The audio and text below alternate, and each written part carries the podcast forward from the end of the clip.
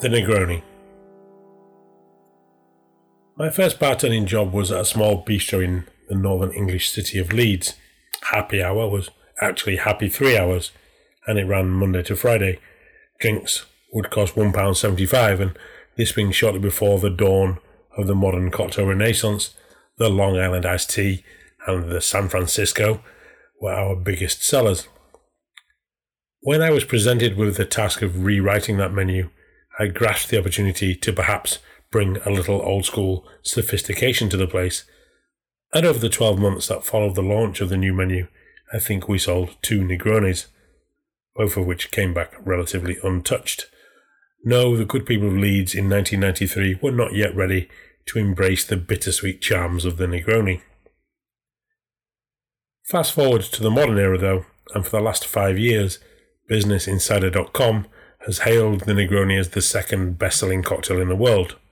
Quite how they calculate these things remains a mystery, but it is undeniable that the Negroni has seen its fortunes change immensely in the twenty-first century. A drink whose time truly arrived, and Italy's greatest contribution to the world of mixed drinks. Equal parts gin, vermouth and Campari, served over ice with a slice of orange, invented in Florence in nineteen nineteen, and now second only to the old-fashioned in the popularity stakes. The end. If you've listened to the nine chapters that precede this one, you will probably let out a groan when I say that the history of the Negroni is, sadly, not quite as cut and dried as that.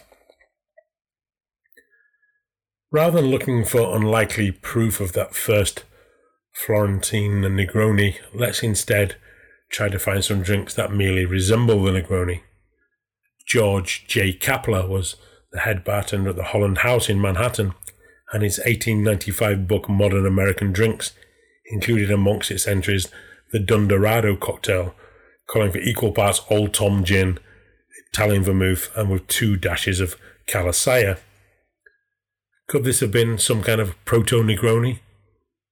Negronis, of course, are invariably made with dry gin, not the slightly sweeter Old Tom that Kappler uses here. So there is our first difference. And Italian vermouth, as discussed in previous chapters, wasn't quite the same as it is today, but that is a minor consideration in this context. And calasaya, for the uninitiated, was a potable bitters similar to Carpano bitters or Campari, not quite as sweet as the latter and not quite as red as either, but not a million miles away taste-wise.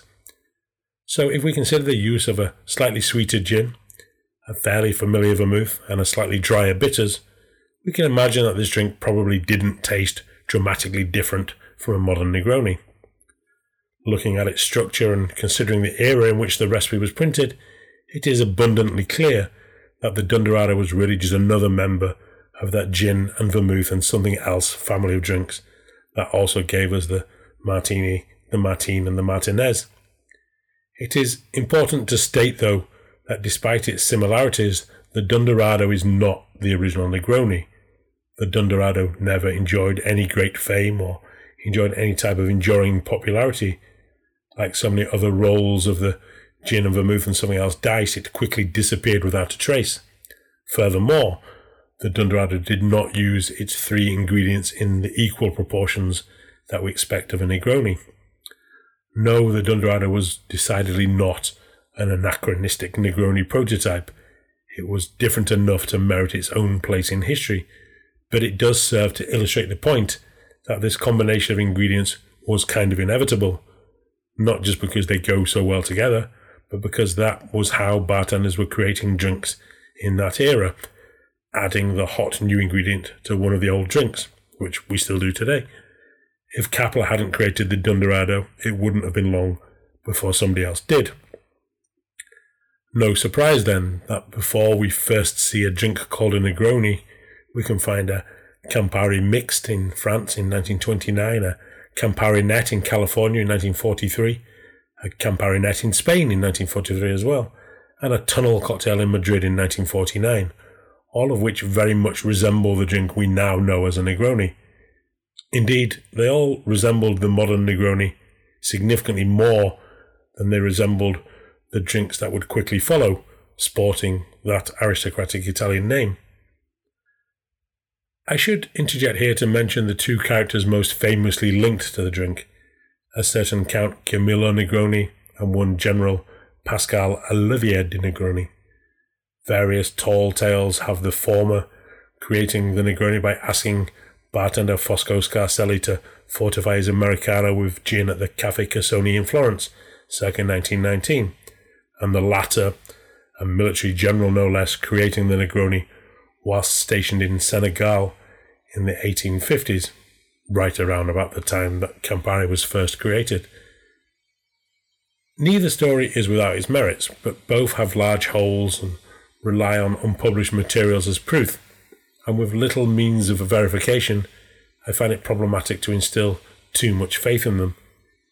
Even if these accounts are grounded in truth, the fact remains that the drink cannot have been widely popular or well known, as it does not appear in Italian newspapers or cocktail books of the day, and people have searched hard.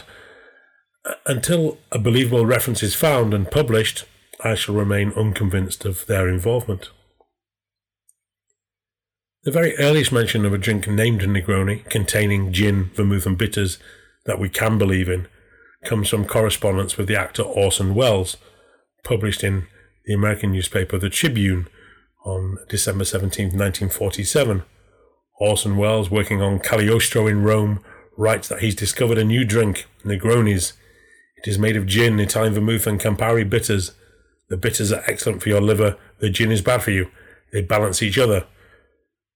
Now that does sound a lot like the Negroni that we are all familiar with today, but it is not a recipe. No mention of the proportions is made, nor if there were any other ingredients involved. And there may well have been.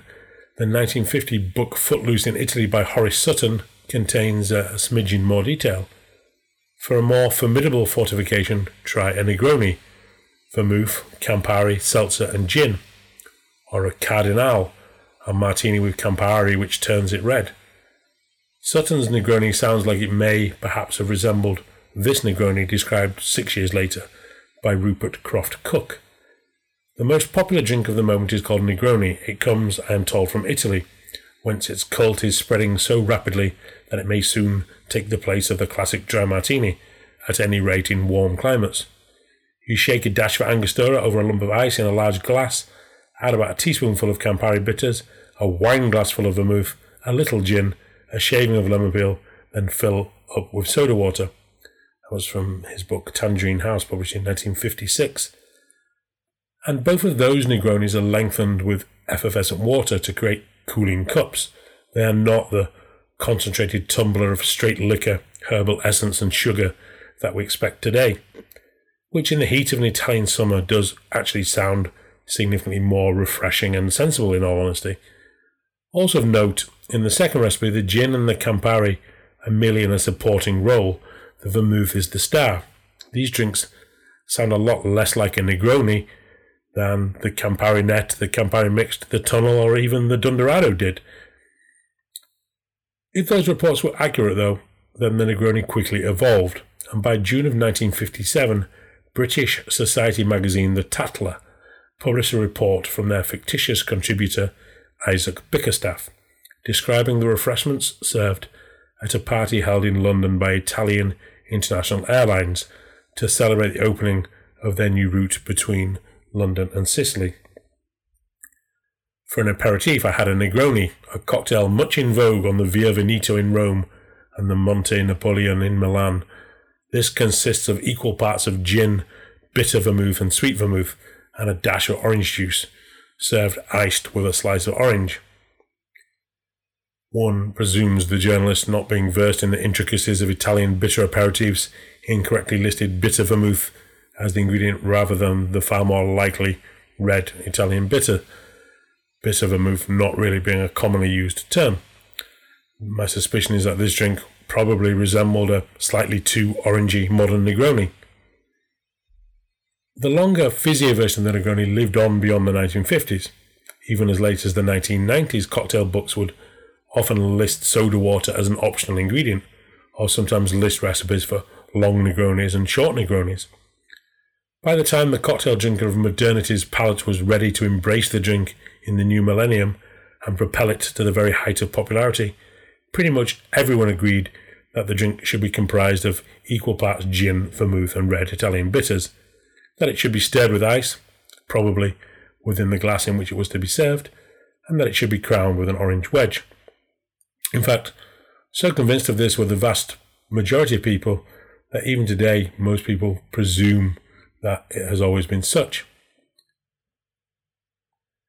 In August of two thousand thirteen, Guardian newspaper columnist Jay Rayner sent the United Kingdom's bartenders into a collective Trumpian Twitter rage when he headlined his column, Gin, Vermouth and Campari, some call it a Negroni, I call this cocktail foul. And the curious bartender, Tristan Stevenson, caused similar consternation when he controversially named the Negroni one of his six most overrated cocktails in a two thousand eighteen opinion piece in the Independent newspaper, though the fury was somewhat overshadowed by his ridiculous inclusion of the pina colada on the same list. I love Campari, I love gin, I love sweet vermouth, but mix them all together in equal proportions, and what do you get? A Campari with a subtle hint of aromatized wine. I fear that there is no convincing Mister Rayner, and one does try to avoid him, but maybe Mister Stevenson should have taken a leaf out of dear departed Gary Regan's book. Though his seminal two thousand three work, The Joy of Mixology, cautioned against playing around with the formula, claiming the equal parts to be absolutely necessary to achieve perfection, by two thousand twelve Gary had undergone an epiphany, and thenceforward favoured a Negroni where the gin was somewhat, read quadruply, more dominant. Gary, I must add, also liked to stir Negronis with his finger, not just when making one for himself, but for anyone, which is something I caution against unless you are him, and sadly none of you are. Stirring, though, is important to the Negroni, bringing, as it does, some much-needed dilution. Maybe those Italian bartenders adding sparkling water to their Negronis in the nineteen fifties were not so very misguided, as dilution really does improve a Negroni. If served the proper way, on the rocks, I find it one of the very few drinks where the last sip is definitely an improvement on the first, a little melted ice runoff mellowing the drink significantly. It's not just the proportions that can be played around with in the Negroni. The formula lends itself well to improvisation, with any one of the three base ingredients being eminently substitutable. As long as the formula of spirit, fortified wine and potable bitters remain, the drink is frequently good. Quite when these creations stop being Negronis and become horses of an altogether different colour is perhaps a debate for another time and place, but don't be too fearful of angering the cocktail gods. I do though tend to think it a tad lazy just naming these reimaginings, for example, tequila Negroni or some such, though I'll also begrudgingly concede that such practice does quickly convey to the guest approximately what to expect from your liquid masterpiece. So the Negroni was always simply meant to be. Like so many of the drinks in this anthology, its arrival was inevitable, its creator was likely forgotten, and over the decades we've nearly lost it once or twice. We should be thankful though that it is with us now. It's a truly marvellous drink, one of the very best. My dear friend Derek drinks his in one gulp, consuming them approximately five times faster than I can make them. Please don't do that. Savour them. Give the trifecta of ingredients sufficient time to coalesce. Let the melting ice emasculate and cool the whole. What the hell? If it's for your own consumption, you can even stick your finger in it and give it a stir if you like.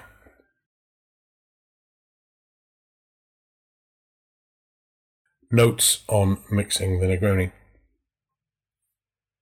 I've never quite been sure why, but it just feels right to prepare one's Negroni in the glass that it is served in, rather than the mixing jug one would generally reach for when making a stirred cocktail. Maybe it's a reflection of the drink's unfussy nature. Ingredient collection can make or break a Negroni. One favours a sufficiently flavourful and strong gin. A London dry at forty-two percent or higher is ideal.